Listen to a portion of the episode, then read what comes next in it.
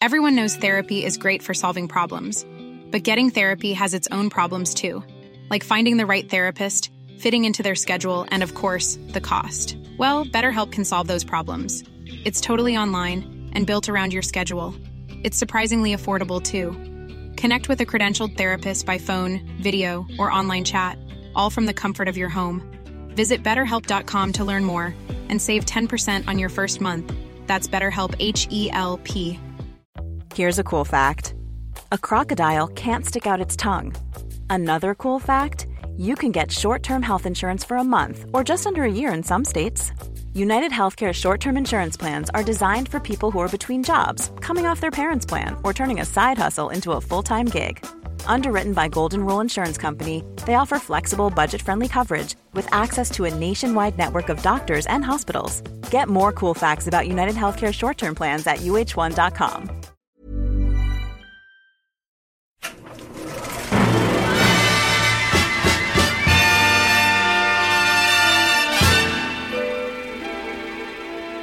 Welcome to Censored. I'm Aoife Bhreatnach. And I'm Lloyd Maeve Houston. And we are looking at Possession and one of the wildest films I think you'll ever see. I mean, how's your incubus today, Lloyd? it's the, it's taken the form of Grandier, Grandier. yeah, no, hell shall hold no surprises for us after after this film.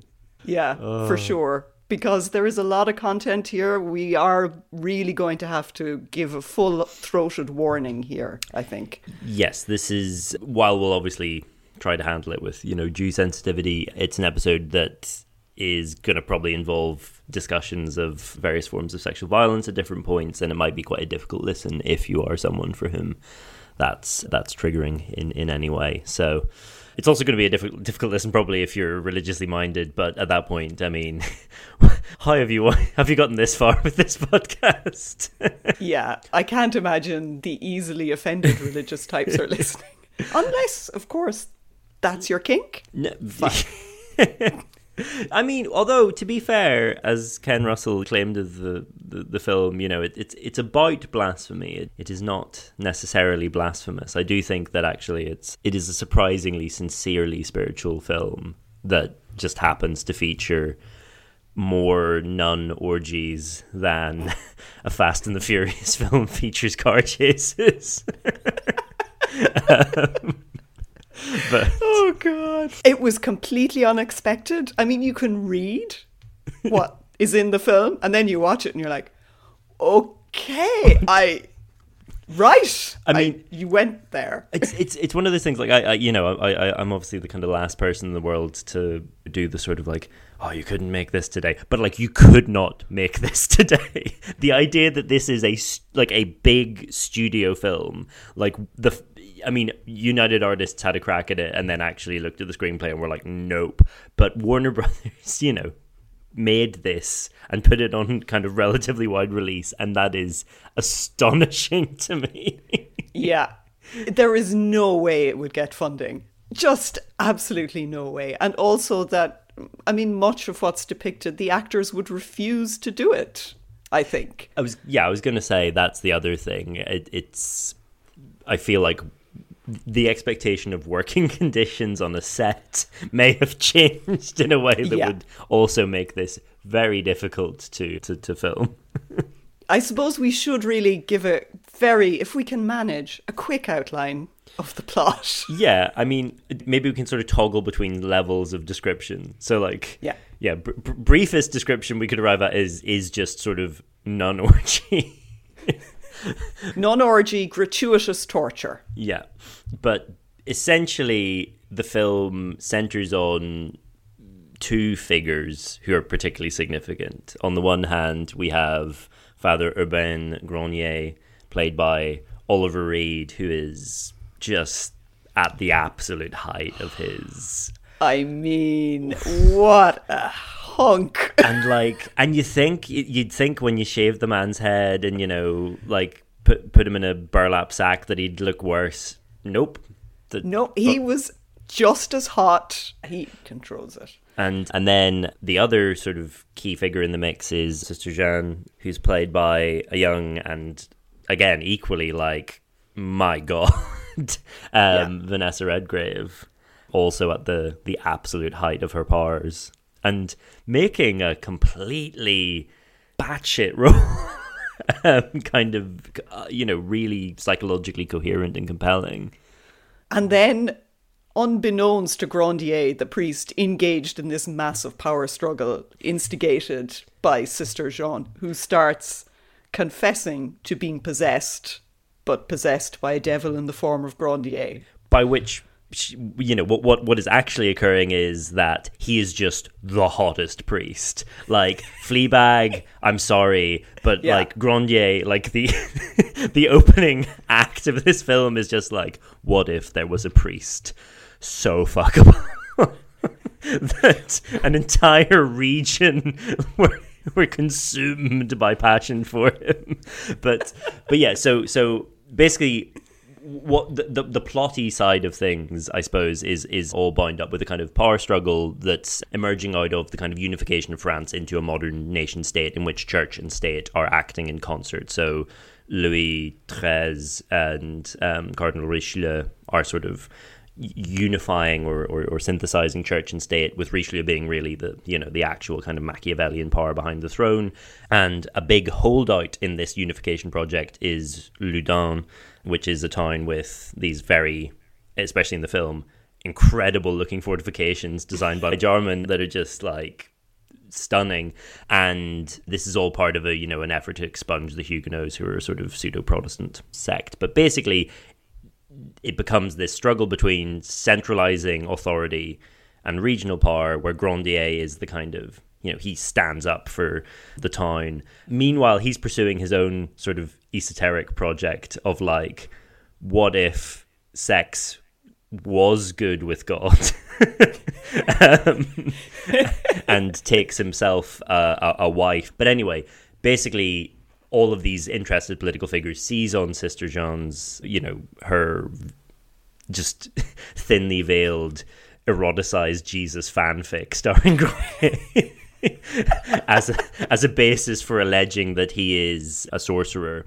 And through a kind of set of scripted prompts almost all of the nuns in this order become possessed by the idea of their possession and see it as an opportunity to throw off what has been an intensely repressive regime in which they have very little spiritual investment. And this culminates in the the the show trial and then burning of Grandier. And but it really very little of this does justice to quite how Ken yeah. Russell shoots any of it or renders it. No, because one of the things he says in interviews about it is at one moment it's a religious film about the power of the church, at the one moment it's about the power of faith and what you think religion is in your heart rather than in any of the state structures. Then it's about the king, and then it's about Protestants, and then it's it's about everything all at once in the most extraordinary costuming. And oh. the lay the way it's shot when you these big crowd scenes where everyone is incredibly dressed in this so stylized but also quite believable. It's not stupid historical fiction. It's it's quite restrained. I mean, everybody, you know, people didn't wear a lot of color. restrained, restrained. is, is such a funny word to use in connection with a film that is this maximalist. But no, you're, you're right. Derek Jarman, who, who went on to be a, obviously an incredible and very kind of provocative queer filmmaker in his own right, is the, the production designer. And you have in Loudun, it's all very sort of monochrome. Everyone's in black and white. It's all quite strong, clean lines there's a apparently the sort of inspiring production note came came by way of, of Huxley, which was that the nunnery should you know it should play out like a rape in a public toilet, and yeah, you know we'll come on to the, the the first part of that, but this sense of like these ecclesiastical spaces as weird sanitary, very stark, like white tiled spaces, like they look like mm. sanatoria, they look like they look like a toilet. um, yeah. Or, you know, um, the. Or a kind of London Underground or kind of public yeah, transport yeah, space. Absolutely. These kind of big communal, vaulted, tiled spaces. Yeah. There's Yeah, also. I especially whenever we're with Richelieu in you know whatever cathedral space he's in, it just looks like a Bond villain layer. Like there's a point where he he's just trundling around on this little like standing desk thing that people are pushing. like it looks like a kind of Um, Ken Adams sort of set. But then the court is just pure glam rock. Like it is the queerest thing. There's a, a an amazing sequence where Louis arrives when the, the possession is in full swing and he's in these rainbow colored sparkling tights that are the most beautiful thing. and initially you think it's because he's under a stained glass window, but then you just realize that's just like the look He's just dressed that way. the, the film opens with Richelieu watching a performance of a kind of court masque starring the king. That's like the you know a sort of version of Venus, and it's ah it it's it's undescribable. Actually it is literally like you really do have to watch this film to experience it because i also found it kind of haunting in that when i went back to re-look at various bits and i put the dvd on and the chords of the music played hmm. i was like whoa i like i was brought back into the film like even the music is extraordinary everything Yes. it's a complete experience this is one of those films that could only be a film as well. Absolutely, yeah. Like, it- it is- even though it's drawn from a book. I suppose we should say that this was never submitted to the Irish censor, Mm. and as far as I know, never has been. The copy I bought has been uh, certified by the British Film Censorship Office, so it's 18s under the British system. Under the Irish system, it would be too if it was certified. But it was never submitted. And I suspect it hasn't been because it's not stocked in any public library, this DVD.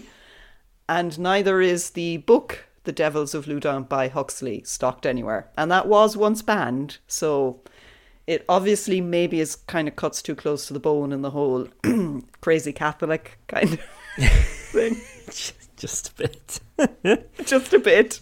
I mean, it is. Yeah, it, it's it's challenging stuff hmm. if if you are religiously minded, and it did provoke. Like the Vatican came out against it when it was screened initially. There was a lot of pushback from various conservatives in lots of countries. I mean, this isn't this isn't an Irish censorship moment. This is an international censorship this- moment. and and a long and kind of storied back and forth between Ken Russell and the B. So he was he was friends with the the president of the BBFC at the time, and they have these extensive exchanges of correspondence, dinners, and I mean. Uh, if you want to see the film, it's not it, it's not easy to stream, and there's no kind of official place to, to do so, except maybe the BB the BFI player possibly. But but you can get the fantastic DVD version that has a, a wonderful kind of accompanying booklet that reproduces some of this.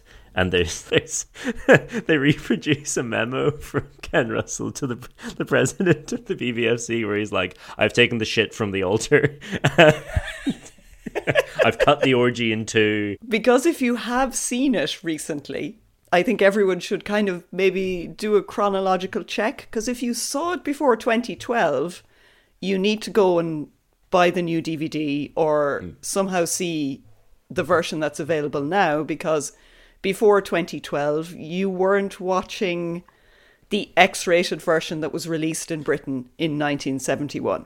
And that's the closest to Ken Russell's vision that we got. Yeah. So Russell, as he's making the film, you know, he, he knows what's coming. So he, he I mean- liaises. I mean, I don't, yeah, I don't blame him. it was, it was tactically shrewd, but he, you know, he really does, f- for a director who is infamous for being confrontational and quite kind of bellicose and like a big rowdy lad. You know, e- even he, I think, recognizes a, a degree of tact is necessary to get this thing into cinemas at all. So he, you know, he goes out of his way to engage with the BBFC. They suggest a raft of sort of cuts and alterations. The studio have their own view on what needs to change, particularly with an eye to an American market. So eventually, after much horse trading, a cut has arrived at the BBFC are prepared to pass with an X rating, which is their, you know, kind of highest. Yeah. rating. Panic, panic. and and even then, lots of local authorities in the UK are like, no, this this shan't be shan't be screened. But then, in order for it to um, circulate in America at all, a further round of cuts is made to produce an R-rated version. But whenever it's being prepared for release on home media, it's the American R cut that is used, which is quite significantly further sanitized compared to the British one. So if you didn't see it in the UK in 1971, you will have missed significant portions of of this film. And even then, there is still a great deal of material that remains sort of unaccounted for. So there's on the DVD, there's a, a documentary that Mark Kermode did for Channel 4 in like 2004 or something, where he and a, a team of people he sort of assembled found a reel of missing material or a different cut of a particularly crucial sequence that was for Russell was the sort of heart of the film. And that even that hasn't been restored into its proper place in the the cut that you can get on the DVD. So you have to like watch the film, then watch this documentary, then watch the bit in the documentary where they show you the sequence as it would have been. and the reason the reason we can't see this piece that's been cut but rediscovered is because Warner refused to give permission for a new director's cut to be issued. So like they own it and they own the rights to the the the product and they're like no we're still not putting those 4 minutes back in because yeah no and and and even the the restored version of this i.e. the British X cut that was on you know commercial release in 1971 has only really ever been screened kind of fleetingly um, as an object of historical interest at certain film festivals. It's never been released again. You're not yeah. going to like go see it at your local, you know, sort of art house cinema. So yeah, this this film somehow is still one of the most contentious things committed to celluloid. The, the sequence in question, it is worth saying, just to uh, explicate somewhat why this might be, w- was referred to internally within the production as the rape of Christ sequence. um, yeah, which, I mean, you know, and that's not that's not hyperbole. no, and I I knew what it was called having read about it before I saw the documentary with the piece in it, and I was still shocked, mm. even though it had been described to me what happened. I was like, wow, yeah. yeah. It's okay. To, I guess to yeah. So so so one of the film's sort of structuring dyads, I suppose, is that on the one hand you've got Grandier's kind of quote unquote like healthy or spiritual sort of sensuality, right? You know, he he is like as we've established, priest fucks, um, but you know he he takes a wife and they are you know lovingly intimate with one another but in a in a manner that is, in his view, consonant with his vocation. And on the other hand, you have the kind of perverse hypersexuality that the church, in its effort to repress sex, produces basically is kind of Russell's you know thesis I guess and and yes. I, would say also like Huxley's take on this and probably why it interested Huxley so much but you know the, the efforts to you know kind of exorcise the demons and so on are you know, horrifyingly sexually violent in a really grisly way. Mm. But there kind of comes a point where, in again, in a Louis the Thirteenth in this movie is just a dream. He he rocks up in the you know he's he, he's been sort of summoned to witness what's playing out. Um, you know, at this point involving multiple exorcists who cannot apparently kind of contain what they've unleashed. And so Louis shows up saying, you know, oh, I, I have in my possession a vial of the true blood of our Lord and Savior. Might that aid you in endeavors. And The Exorcist, who, again, in a very Germany piece of costuming, is just like bare sleeved, wearing, you know, kind of cuffs and like a cape, has great arms, my God. But.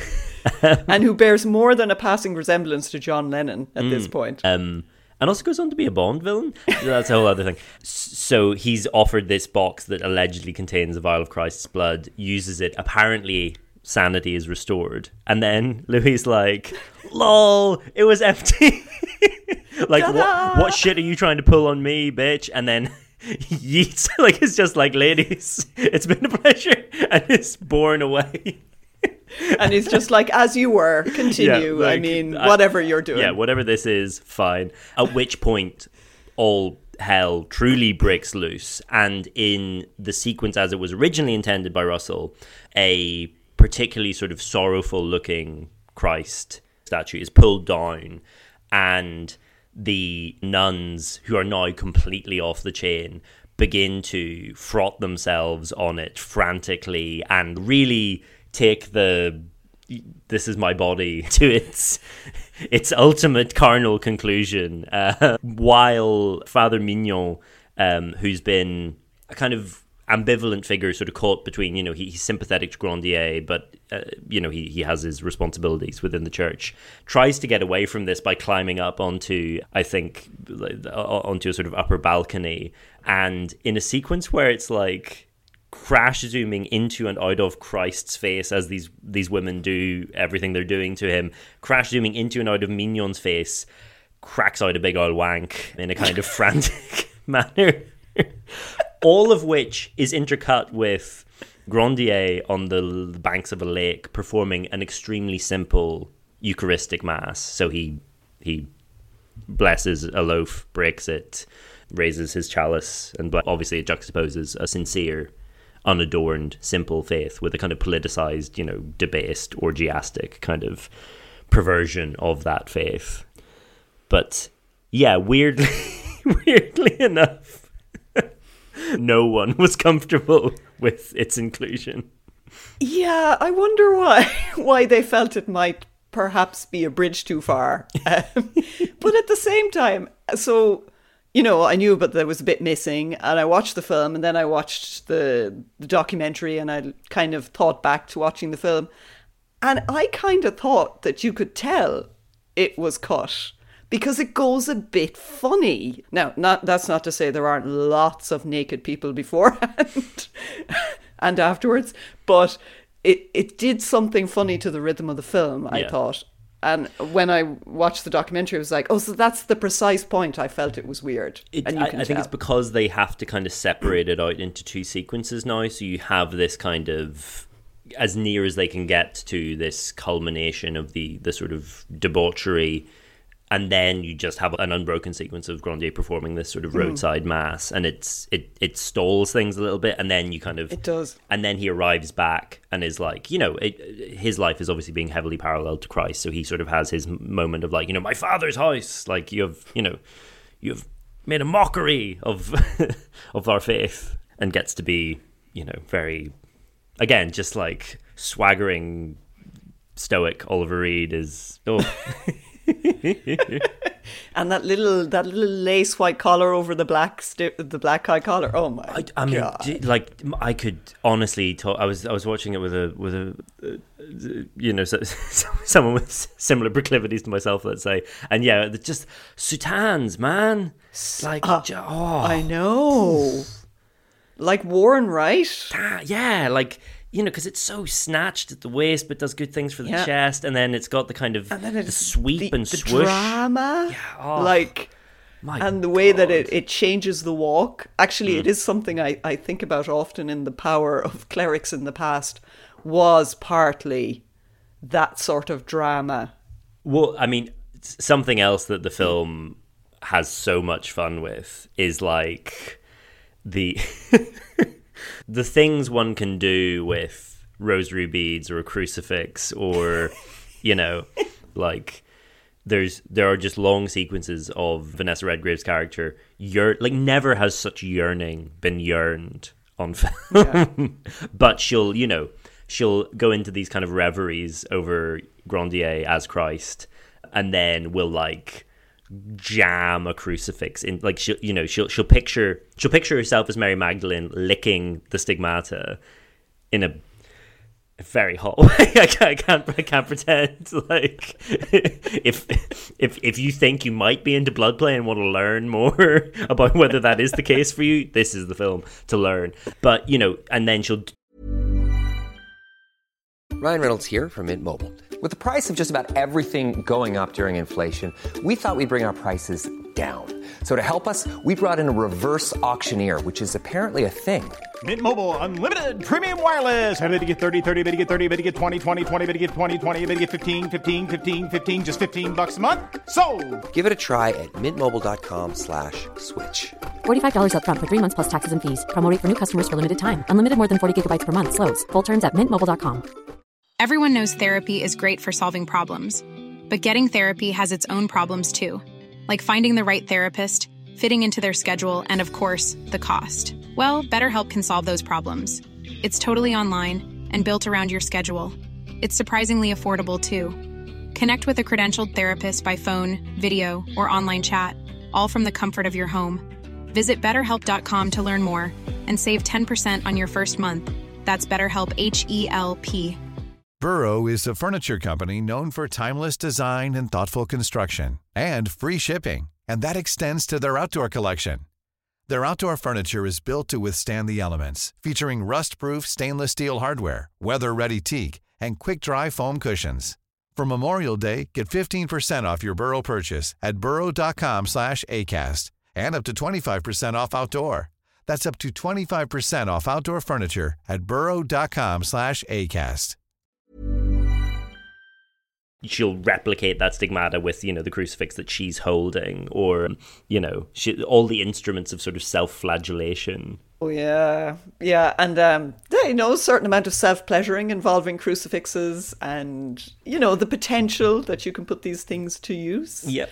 Well, and in a in a, another cut moment that remains cut at the very end of the film, after Grandier's been been burnt, she is given the the remnants of presumably like his his femur. If you've never thought before how a, a shattered bone might might look quite phallic, you know, if you think about the, the, the sort of two bulbous protrusions at the end and then a sort of shaft, you know, There it is. yeah, she she finally gets to in the film as you know it's heavily it's still heavily implied, but in the film as originally you know sort of envisaged, uh, yes, she she finally gets to commune with if not his flesh, at least his his bone.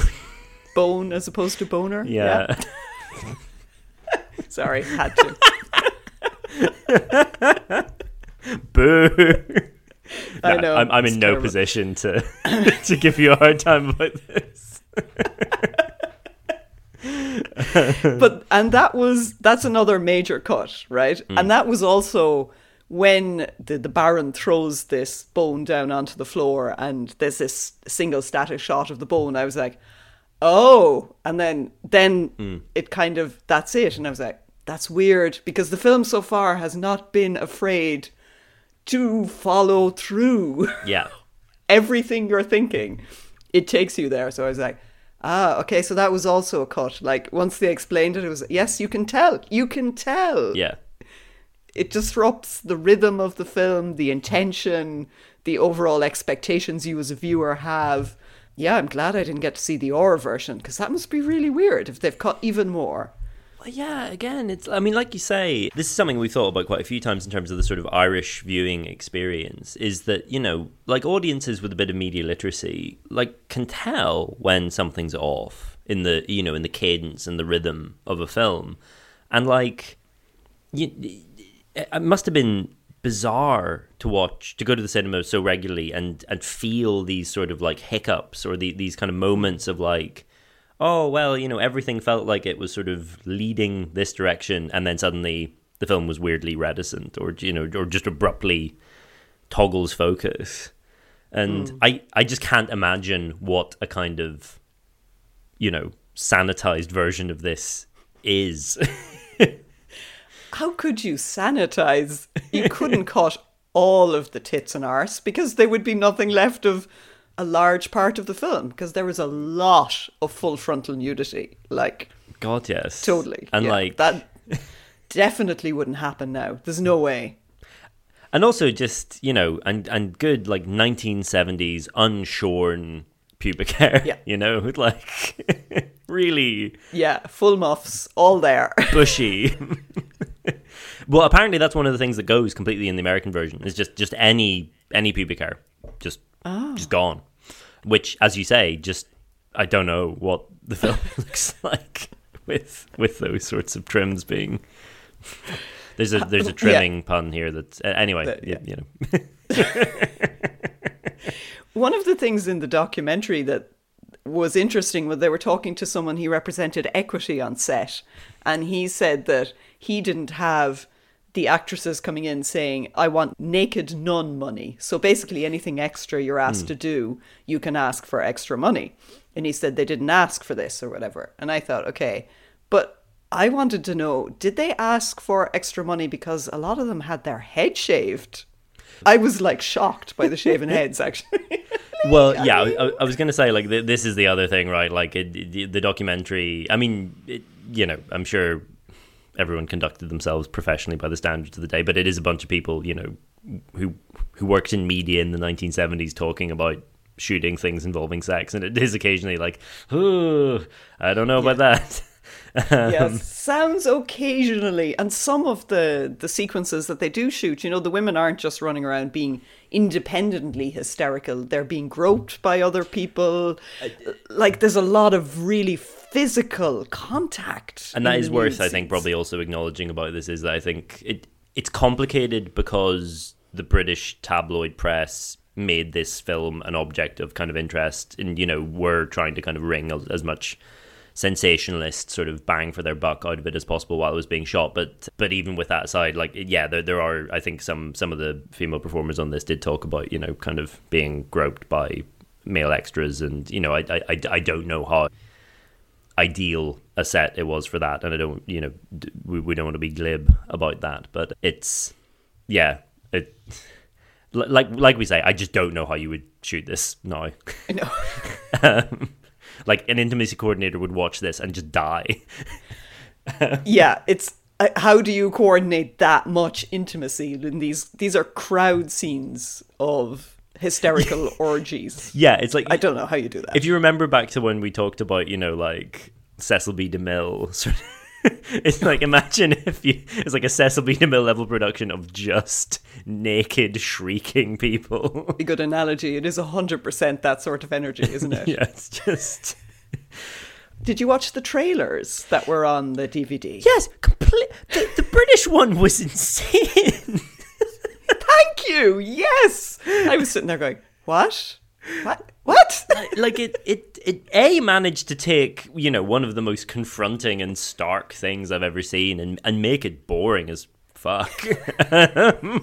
like it yes come to this film for an educational experience well, they yeah they tried to make it a historical film and you know so it's the the thing that that particularly the UK trailer emphasizes in that very like you know kind of old fashioned trailer so it's like this is going to be 5 minutes long and a man with this sort of voice will tell you what's happening in this motion picture production you know but but they frame it as like this is Father Urbain Grandier. He is at the center of the town of Loudun, eh, and they map out all the politics of it, and it's like.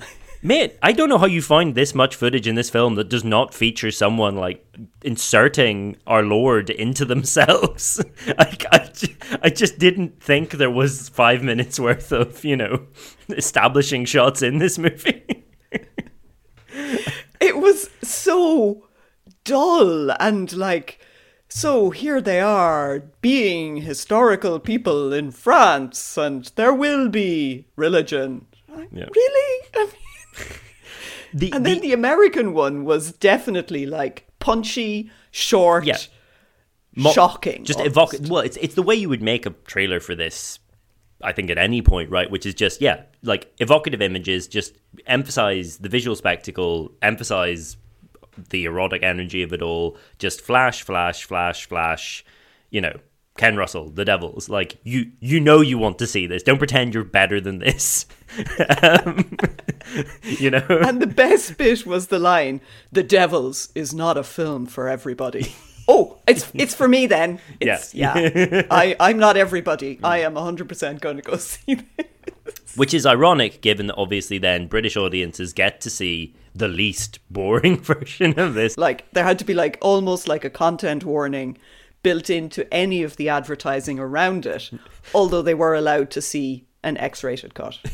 Yeah, it, it, feels like one of those kind of moments where the system almost has to kind of confront its own prudery in other moments. It's like, no, no, lads, we, we, we know that sometimes we're, we're we're a bit overcautious about this, but like really, this time we're we're the prudes who cried wolf, but like this is it's a very big wolf, and it's it's um you know it's it's it's having an orgy in a chapel. Like we um, we we have to warn you that this might not be for you. Yeah. Just just so you know. Genuinely. Uh, what I will say though is, uh, you know, obviously we've been having fun with this. I will say this is, for my money, one of the best films about sex I've ever seen. Like th- yeah. this really captures absolutely everything that sex can be for good and for ill, right? It, it, and and I think the thing that makes it so unsettling and made it so difficult to edit as well, in a way that you know makes it you know kind of palatable, is that it refuses to make easy distinctions between all the different kinds of things that sex can be. So, you know, on the one hand, it, it's depicted as being intimate and spiritual or transcendent in a positive way, as, you know, something that can kind of unite people. Um, it's also depicted as something that is utterly shattering that you know that the, mm. the kind of the self cannot withstand. It can be disfiguring. It is something that possesses one in a devilish manner. It makes people cruel and vindictive. It makes them sadistic not in the kind of positive consensual way but in the truly you know sort of malicious you know vile way. It's like all of that is there and you know it's and it's not easy to disentangle. And mm. it's and it exposes the folly of trying to kind of you know merely repress it or like it, it's it's just brilliant. Like it's it's so good. It's the complexity of the characters like because grandier starts out you know just shagging anybody and like picks know, up he... at a like to, to be to be clear he he picks up his the, the the woman that goes on to be his wife. And you know like fortunately they they fall for one another properly or or you know th- there's a kind of spiritually clarifying moment for him in this. But like he attends her mother's death through the, through an outbreak of the plague, which is something we also haven't touched on at all. Is just the yeah the, the, the plague side of this film. But yeah, he he basically is like making eyes at her over her mother's like writhing body as she is being tortured by the local physicians who are far worse than any illness. yeah, I mean, you know how did you meet? Oh, well, our eyes met across. My mother's writhing naked body as she's being stung by hornets on her breast. Yeah, soon to be dead. And. In the sweatiest scene I've ever seen. that is such a visceral scene. That is. Wow. Like, yeah. And when they look at each other, you have a moment of going, really? Now? Yeah, it's like, I are mean, you. Are you, are you serious? to be fair, not well, not fair. I, I, they didn't hook up no. there and then, which kind of was what I was expecting, which probably would have made the redemption of Grandier a difficult proposition. yeah, definitely. No, they do actually have a conversation and everything, but there is that moment of connection mm. in the midst of this horrific death drama from play that, that is hyper eroticized, and again, not in a kind of like spurious way. Like it captures the the febrile qualities and the proximity to the death yes. drive that sex has, it really tackles like the big existential questions or that religion gets caught up in about sex as well.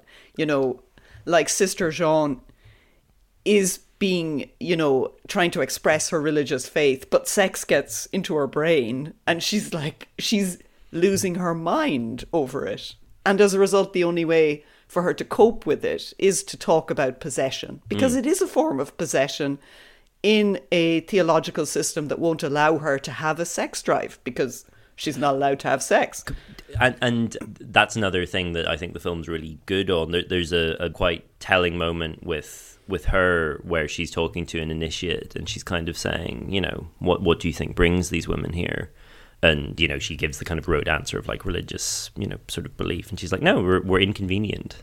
Like you know, we, we, are we are the women for whom no diary could be found, or you know, in in Sister Jeanne's case, it's she she has a, a hunchback, so she you know, and the kind of disability politics of the film again are I think like confronting, but but not awful. You know, like it's mm. it's it's it's the way that she's been marginalized because of her non normate embodiment that that kind of leads to this. I mean, you know, the, the paralleling of her emotional and spiritual warping with her quote unquote physical warping, I suppose, is maybe a little uncomfortable and not great. But like, yeah, there, there's this sense of like she is f- taking up as much of an outlet as she is afforded by a situation, and like that becomes true for all of the women in this convent, right? You know, they don't actually give a fuck about God, and so the minute like you watch them, and it is very funny, you watch them sort of be like a they're all just being rounded up about to be executed for being possessed and then the exorcist is like no you know they are also held by the demon grandier and they're like yes cool absolutely Cool, what yeah. what does just like what does possession look like oh okay you're like running around naked like sweet okay i'm in It's like possession is extreme behavior, like totally extreme. Okay, yeah. Well, we can we can do that. Yeah. We can do that en masse in public, in the nude. en masse in mass during mass And there is that.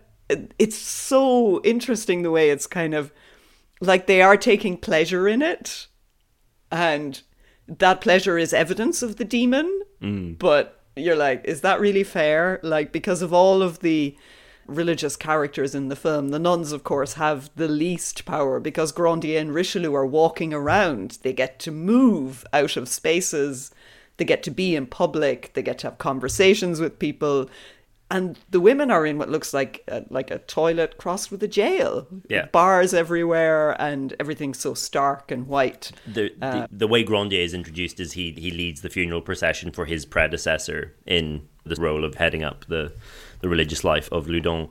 And all of the nuns are, you know, kind of like stacked on top of each other, peering out a window, trying to see him, like just gasping for, you know, one view of him. And then, you know, Sister Jeanne comes and like shoos them all away and then crawls into this like tiny little, you know, kind of basically like a pipe with, you know, bars at the end that she can sort of look up at him.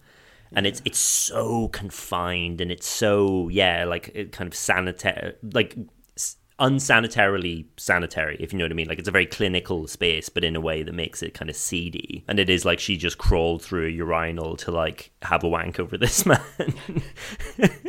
and they shoot him coming up the hill from her perspective like she's level with the ground and like of course you'd be obsessed with somebody it's it's so like she has so little to see she hmm. can really not experience the bigness of the space which is emphasized in all the other shots which shows this kind of amphitheater of a town. And there she is just like a tiny little sliver and she sees this man who yeah, yeah. we'd all be into him really. It's, it's not a surprise. Everybody mm-hmm. else is. Why wouldn't she? So it yeah it's just like how it, it is talking about the agency around sex between the genders and mm. within the church and between secular and otherwise.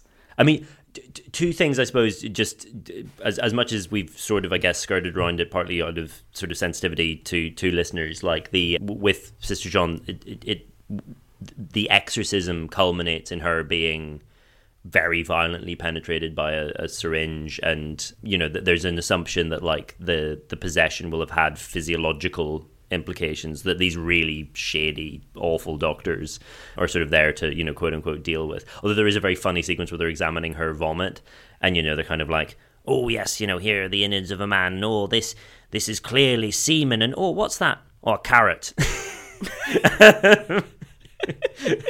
But but but yeah so they they really one of the again with with the film's thesis of you know the kind of the way that obviously re- repression in in in its intention to prevent quote unquote perversion it, it generates its own perversity. The, after that another cut moment later in the film with the bone is also that you, you're you, you you were meant to see her using the syringe on herself. So there's this sort of awful sense that she's like internalized ah. and eroticized the abuse. And it's you know Uh, again one can understand why it a, a cut was called for there but you know my god for a film that has not wholly unduly faced some criticism for maybe how it handles that character and kind of the sexuality of women i i think actually the argument it's making through what it puts her through is a serious minded one and a really hmm. difficult one. What really I found so interesting about it, historian hat, hmm. Is that this is a witchcraft situation. This is a witchcraft trial. but the person who ends up dead is a priest of the Catholic Church. So not just a man. Hmm. it's, I was like, this is a bit of a head fuck, as in the traditional image of a witchcraft trial is some poor old woman who's pretty indigent and hmm. inoffensive is being targeted as part of a misogynistic kind of campaign against Yeah. expressions of different types of culture. And it's like, no, it's the dude in charge. He gets torched. Yeah. No, it's. I mean, I guess there's a sense in which I was saying to you before, like, in some ways, this film is like the best evocation of a lot of what literary modernism stands for that I've ever seen, and like the the the, the kind of shocking effect that modernism might have had. But that sense of like, you know, a sort of principled and autonomous individual standing up in the face of a bad, homogenizing, modernizing, you know, centralizing culture, and his. So you, it, I think it's that sense of like Grandier as a, a kind of man no longer accommodable in you know these mm. these sort of compromised and compromising times or who's just finding his way into his vocation when when it is brought short but i mean i suppose e- even still you know you have a whole community of women being like horrendously exploited to bring about his downfall so the misogyny still up and running in full force And it is true, as in a lot of this actually happened. This is the craziest part about it. Like, there are stage managed public exorcisms of nuns in order to get Grandier to the stake in the real historical events. and the film opens with that kind of you know instead of like based on a true story it's like you know the events of this film are real yeah, that's as terrifying as anything in the film. Is like, you mean, like, this isn't just exaggerated, this is 100% true. But I think that's the thing, you know, like Russell talked about it as being his one deeply, sincerely political film, and it does, his aesthetic tendencies are toward maximalism and extremity and, hmm. you know, kind of trippy, visionary stuff. But like with this one, there is a sort of conviction to it that it isn't just hyperbole for hyperbole's sake, it's very convinced. But yeah, just just the most astonishing thing I've I've possibly ever seen. It's so extraordinary. It's it's such an experience. I would love to see it on the big screen. Can you, imagine? Yeah, can you imagine this on you know sort of like seventy millimeter, you know, like IMAX sort of level of because you know I, I I wind up you know watching it unbrokenly because I was just so sort of enraptured by it. But like this is a film it, it should be impossible to escape from, right? You shouldn't be able to Yeah. like pause it and go to the loo, or you know, like look at your phone. No, you shouldn't be able to pause it, look at the person next to you, and go, "What the fuck?" No, you should be, both be sitting there. Everyone should be sitting there going, "Oh my god!" Yeah. and just sucked into it. Yeah, Wa- and then walk out of it, you know, like hair blown backward. Or stunned, sort of like. well, the the person I watched it with, we we we realized that imagine staging a party like themed around this. Like you know, get yourself like a deconsecrated church, get every, like you know, set the dress code, and just let the thing. and then we realized that what we were doing was just starting a cult. but you know, if it happens, listeners, you're you're all invited. You know. And is the cult around Ken Russell or Oliver Reed as Grandier? That is the question. I think it's just around the uh, just the vibe of this this film. I, I just the first hour, like up up until you know bad things happen to, to Sister Jeanne. Just just that. I just want Yeah. want that energy. like truly, listeners. I know we've we've said this a few times. Like if there's anything we've covered this, I nearly said term. You've been you've been taking a module the whole time.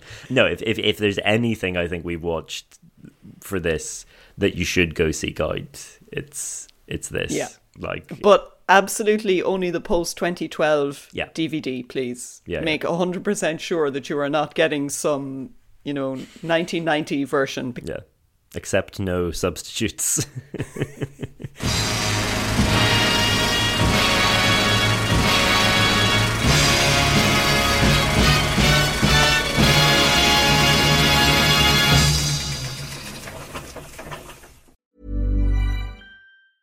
Planning for your next trip? Elevate your travel style with Quince. Quince has all the jet setting essentials you'll want for your next getaway, like European linen, premium luggage options, buttery soft Italian leather bags, and so much more. And is all priced at 50 to 80% less than similar brands. Plus, Quince only works with factories that use safe and ethical manufacturing practices. Pack your bags with high-quality essentials you'll be wearing for vacations to come with Quince. Go to quince.com/pack for free shipping and 365-day returns.